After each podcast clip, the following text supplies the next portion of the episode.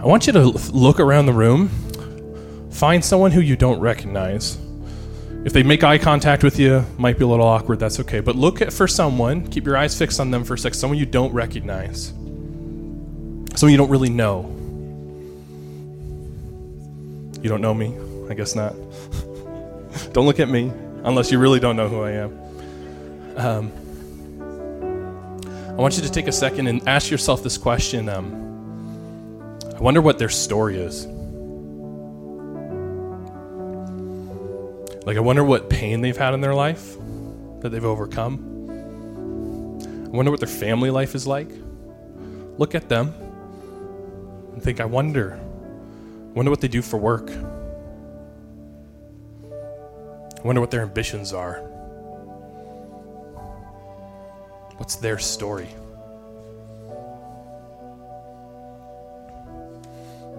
Those are some pretty powerful stories there, weren't they? You can say yes to that. Um, Evelette is one of the most articulate 13 year olds I've ever met. There's a lot of depth in Evelette's story. I don't know if you heard it. If you missed it, hopefully we can share it with you again. You'll pay attention. God's taught her some things, He's deposited things in her life that are actually meaningful to you, that are for you. Christiane, um, that was a lot of courage for Christiane to do that for us. And I honor that and I respect that a lot. So thank you for sharing that with us. And we know there's so much more to your story. So thank you for inviting us into a piece of it. Christine, um, a short amount of time, I don't know where she is, she's probably getting changed. Short amount of time that her, she's been in her family's life, it's been an immense blessing in her life. And you know that if you've been coming here for any amount of time such a gift. It's incredible. One of my favorite things to do as a pastor sometimes is uh, is to do the stories, is to do the testimonies. I spent all week filming those and editing them over and over again, and I promise you, I don't get tired of it. I don't get tired of it. Even the same story over and over again is meaningful, it's powerful, it's profound. You hear little nuggets the third, fourth, seventh time through that you didn't hear the first time. And it changes something, you, it forms something in you, shifts something in your spirit. You can feel it. I spent a little time um, doing those testimonies, and I also spent a little bit of time um, reading some of the stuff on the cross. I didn't open the ones that were folded because I assume if it was folded, you didn't want me to read it. But if it was open, I read them. This was from Good Friday. This was um, this was just a time where we got to reflect on both the ways that we've offended God in the ways that He's shown us grace and mercy.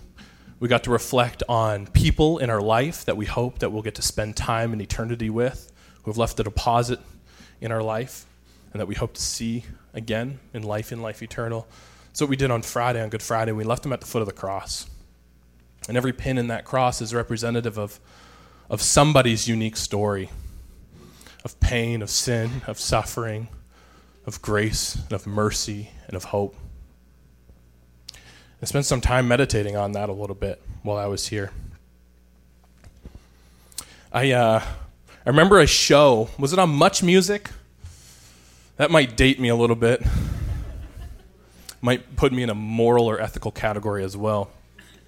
It was called Speaker's Corner. Anybody? Speakers? Yeah, yeah, you're all in. Okay. Not the only one. The kids have no idea what we're talking about. The youth students have no idea what we're talking about. But Speaker's Corner was a really, really interesting social experiment, wasn't it? It was in Toronto. It was a corner on the street, and uh, they had a camera and they had a microphone. This is before YouTube, where everyone has a camera and a microphone. And what you would do is, I don't know if did anybody do Speaker's Corner? Okay, nobody. All right, you you probably did. You just don't want us to go look it up.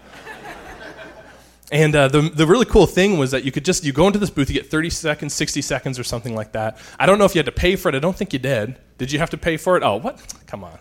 That's why you didn't do it. That's right. so cheap. Did you pay for breakfast this morning? No. Uh, um, it was such an interesting thing. You'd get there, and, and it would just be people would show up and they'd rant for 60 seconds. They'd tell their story in some kind of way. They would, they would gripe about something, share an opinion about something, tell about how they're just heartbroken over a breakup or something like that. It was so interesting to just watch it's a series of people's 60 second stories. It was a lot of times it was it was just trash. And you're like, what am I doing right now watching this?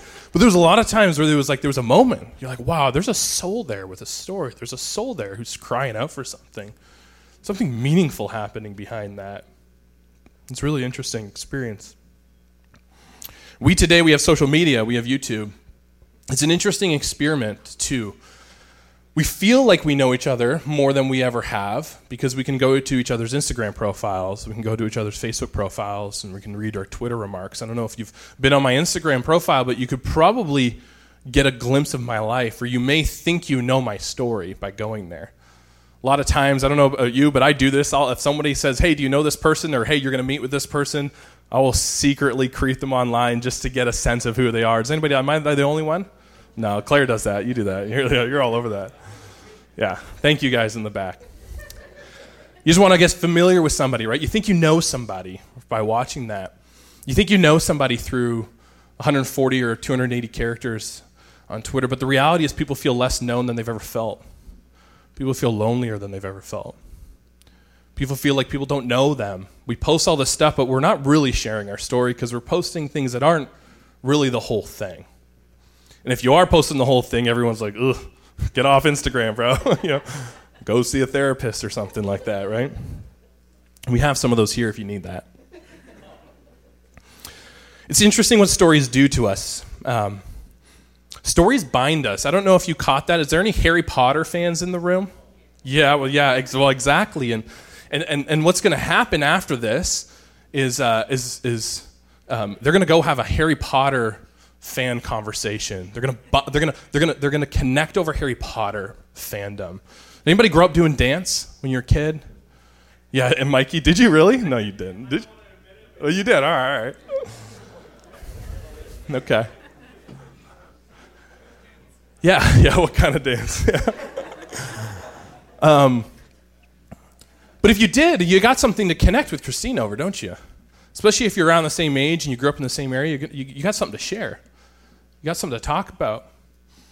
I don't know if any of, of you have had a, um, a painful experience where your child was in the hospital and sick and you didn't know what to do and you felt helpless.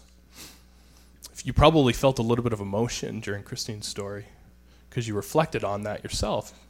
You connected with it. It's an amazing thing what stories do. They bind us together in a really beautiful and profound way. They bring unity, they bring love and mutual understanding. That's what God wants for us. That's what He invites us into. When we know one another, we're connected to one another. I got a chance to share my story this March at Resol. They do every March, they do My Story March. And I got a chance to share my story. And I got a chance to share the, uh, from the start. A lot of the students at Resol, they just know me as this 32 year old pastor. I'm coming to grips with the fact that they just think of me that way. I think I'm super cool young guy still, like we all do, right? We all think we're 21, super cool, super relevant.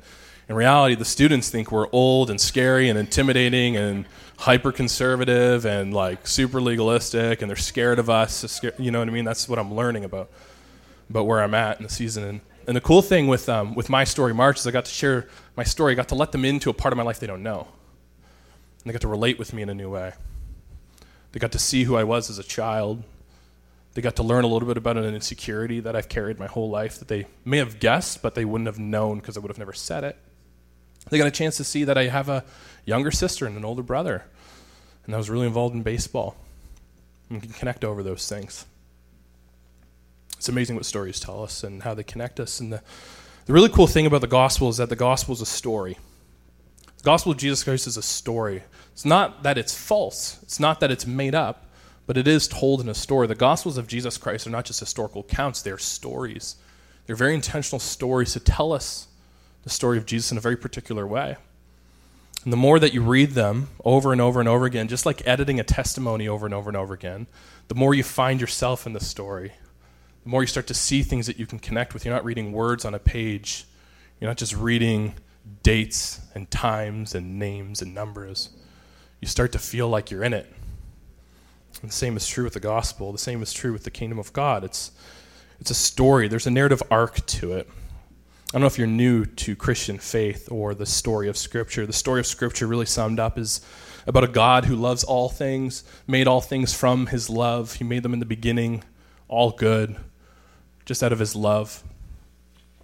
And uh, things went wrong, and the whole story of Scripture is God restoring the world back to its original intention. It's a story of a creation and then a new creation. It's a story of a garden that turns into a garden city, some people say. It's a it's a garden like state into the future, and that's the whole story. And the amazing thing about the story of the gospel is that we're kind of right in the middle of it. We're right in the middle of it. I was reflecting on the gospel of the kingdom this week. And we know the story of Jesus. If you're here, you probably know the story of Good Friday, the death on the cross, the resurrection, that's what we're celebrating on Easter Sunday, on Resurrection Sunday. I want to read from you in Revelation. Revelation is an odd book in the Bible that sometimes is hard to understand because it's written in first century apocalyptic language. It's not meant to be understood at a face reading and a simple, plain reading. There's so much depth there. It's one of those stories you read over and over and over again. You start to learn so much from. You start finding yourself in the story. In the beginning and the end of Revelation, Revelation's the last book in the New Testament is the last book of the canon of Scripture. Revelation chapter 1 starts like this. There's an interesting line here. This is um, written by one of Jesus' closest friends. His name was John. This is later in his life. He had a vision from God about what the kingdom of God was like and what it will be like. And so the book starts out like this in chapter 1, verse um, 17 to 18. It says, When I saw him, this is this is John seeing Jesus in his dream and his vision. He says, I fell down. I fell to my feet as though I were dead. But he placed his right hand on me and said, Do not be afraid. I'm the first and the last, and the one who lives. I was dead, but look, now I'm alive, forever and ever, and I hold the keys of death and of Hades.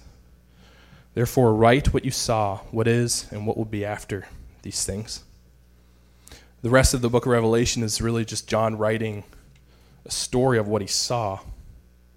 And it kind of ends with this towards the end here in chapter 21. Chapter 21, it, uh, well, I'll start with verse 1. It says, Then I saw a new heaven and a new earth, for the first heaven and the earth had ceased to exist. The sea existed no more. And I saw a holy city, the New Jerusalem, descended out of heaven from God, made ready like a bride adorned for her husband. And I heard a loud voice from the throne saying, Look, the residence of God is among human beings. He will live among them, and they will be his people, and God himself will be with them. He'll wipe away every tear from their eyes, and death will not exist anymore or mourning or crying or pain, for the former things have ceased to exist. And the one seated on the throne said, Look, I am making all things new. Then he said to me, Write it down, because these words are reliable and true. The story of Scripture is that God is making all things new. The story of the kingdom is that God is making all things new, and that you, you heard stories today of people being made new Nobody told them to say these words. Nobody put these words in their mouth. I asked them a series of questions, and these are their answers and their experience with God and their relationship with God. God is making them new. He's both made them new and is making them new. And that's the life that they're committed to. That's the life they're living into, is a life of being made new, because that's what the gospel is. The gospel of the kingdom is a story of making all things new, and that's the work that Jesus is up to. I was reflecting on this last night, and I was thinking about the churches here on Main Street. You got St. Paul's at the top of the hill. You got Knox Presbyterian down the street. It's big, huge cathedrals. You got the Anglican Church down this way. And sometimes we can look up and down the street. We can think, where's God? Where's he gone? You see these four to 600 seat auditoriums, and you think, we know they're not filled. We know people are not worshiping there. They're not filled over and over again. This community, 150,000 people here in Milton, are not worshiping God on Sunday. And sometimes we can get into thinking that maybe the kingdom of God is in decline. Sometimes we can think that maybe Christendom is in decline. Maybe the world is all of a sudden out of nowhere going to hell in a handbasket, and we're just along for a ride for a little while until we get rescued away from it. That is not the story of Scripture. That's not the story of new creation, and that is not the story of the kingdom of God. The kingdom of God, if it's true, in accordance with what Jesus said. And the resurrection, if it's true in accordance with Jesus, what Jesus said, is that the kingdom of God is just beginning. 2,000 years later, the kingdom of God is just beginning. We haven't seen nothing yet, have we? There's so much more ahead of us. There's so much more in our lifetime and lifetimes to come after us. There's so much more work to be done by King Jesus through his people to bring the kingdom of God to earth as it is in heaven. If the gospel of the kingdom of God that Jesus preached is true, the resurrection happened, then God is just getting started. Isn't that a wonderful thought? God is just getting started with this church. This church has been in Milton for 42 years, and God's just getting started with it. And it's not that he ever finished what he was doing and is starting something new. It's the same thing. He is just getting started. 42 years in the span of God's kingdom and eternity is just a small blip. God's got so much more for us. Spending time meditating on this, I thought God's just getting started with St. Paul's United Church. I don't know if you know this, but the United Church, they're struggling a lot. You don't go into you go into big cathedrals with very few people. The kingdom of God is that Jesus preached, if all that is true, then God is just getting started with the faithful few at St. Paul's. He's just getting started with the few at St. Uh, at Knox Presbyterian up the street. What a gift it is to actually look at our city, look at the street, look at Main Street here, and think God's just getting started with this place.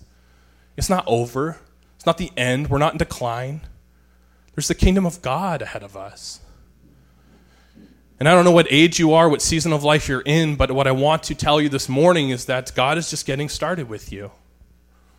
God is just getting started with your legacy that you're going to leave. God is just getting started with the wisdom that He has imparted on you in just recent years. You're not done. There's no end to this. That is not the kingdom of God. If it is untrue, then it's all untrue. But if it's true, God is just getting started with you exactly where you're at.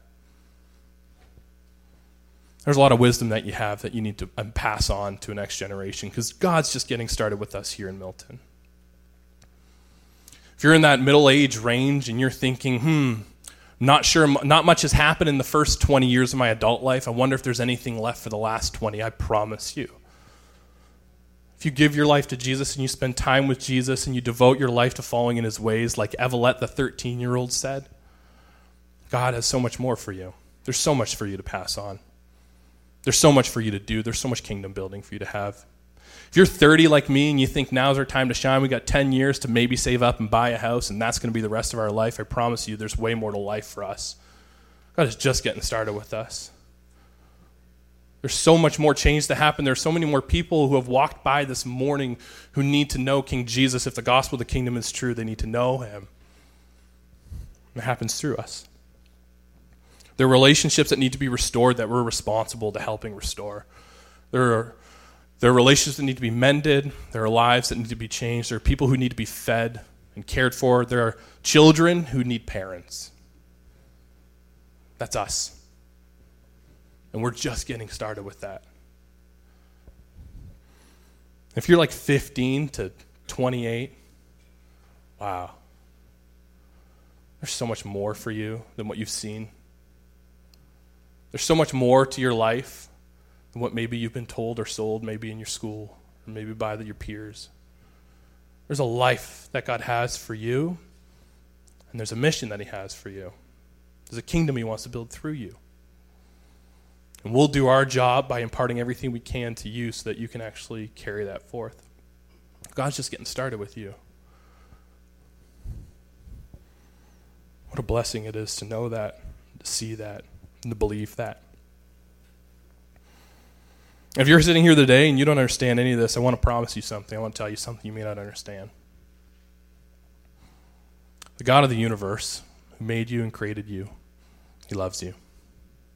And He has a life for you that He intended for you. No matter what you've done, no matter what your life has looked like, no matter what your parents were like growing up, no matter what you've seen in the past, no matter what dumb things the church has said or done in the past, God of the universe loves you. He's got a plan for you. He's got an intention for your life. And it's to build his kingdom. The stories of our past we look past, uh, we look at, and they are redemptive stories. I love the way that Christine shared her story of her parents' relationship and that it was painful, but the way she looked back at it was redemptive. That was a beautiful way to share that, and I appreciate that because sometimes we don't talk about it that way. What the gospel of the kingdom of God does is it makes us look at our past through a redemptive lens. What the gospel of the kingdom does is it makes us look forward through a hopeful lens. Not a, not a scary, alarmist lens like everything's going to crap, but a hopeful lens. The king of the universe has control, and he's pulling things forward to his kingdom. It's hopeful. And the story for our present is faith. So we're called to. We're called to live in faith. It's the invitation to discipleship. So this morning, as we um, this morning, as we meditate on the stories that we heard, the story of Scripture, the story of the kingdom of God, I want you to just take a moment and meditate on your story. What parts of your past do you need to start seeing as something Jesus wants to redeem?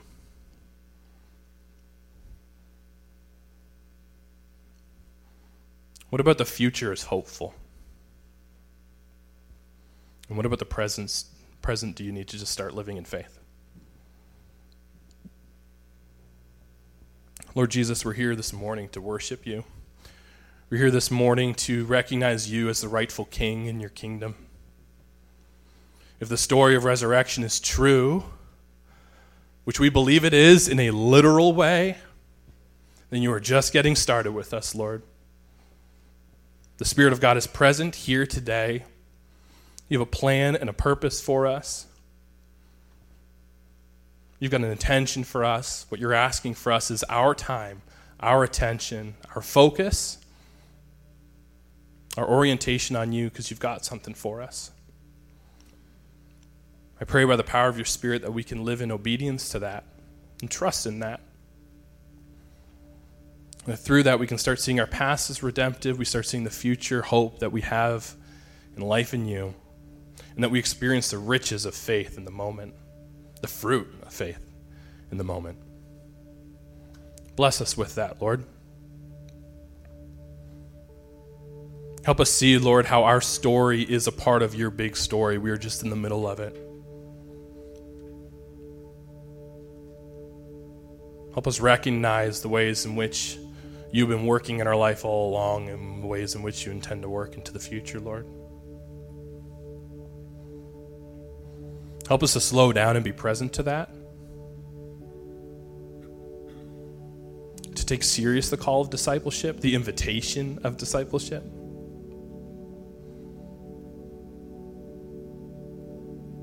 Bless us with your holy riches, the fruit of your kingdom, the fruit of your spirit, as we do that. Thank you, Lord Jesus, for the stories that we got to hear today. Thank you so much for the work that you've been doing in people's lives.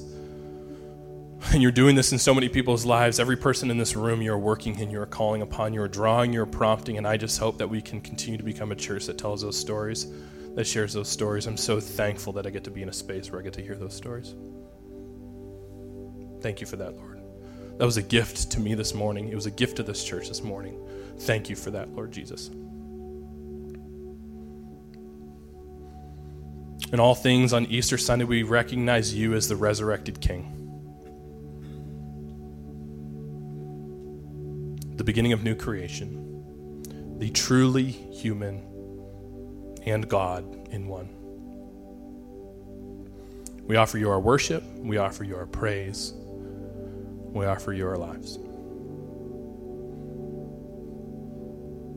In the name of Jesus, amen.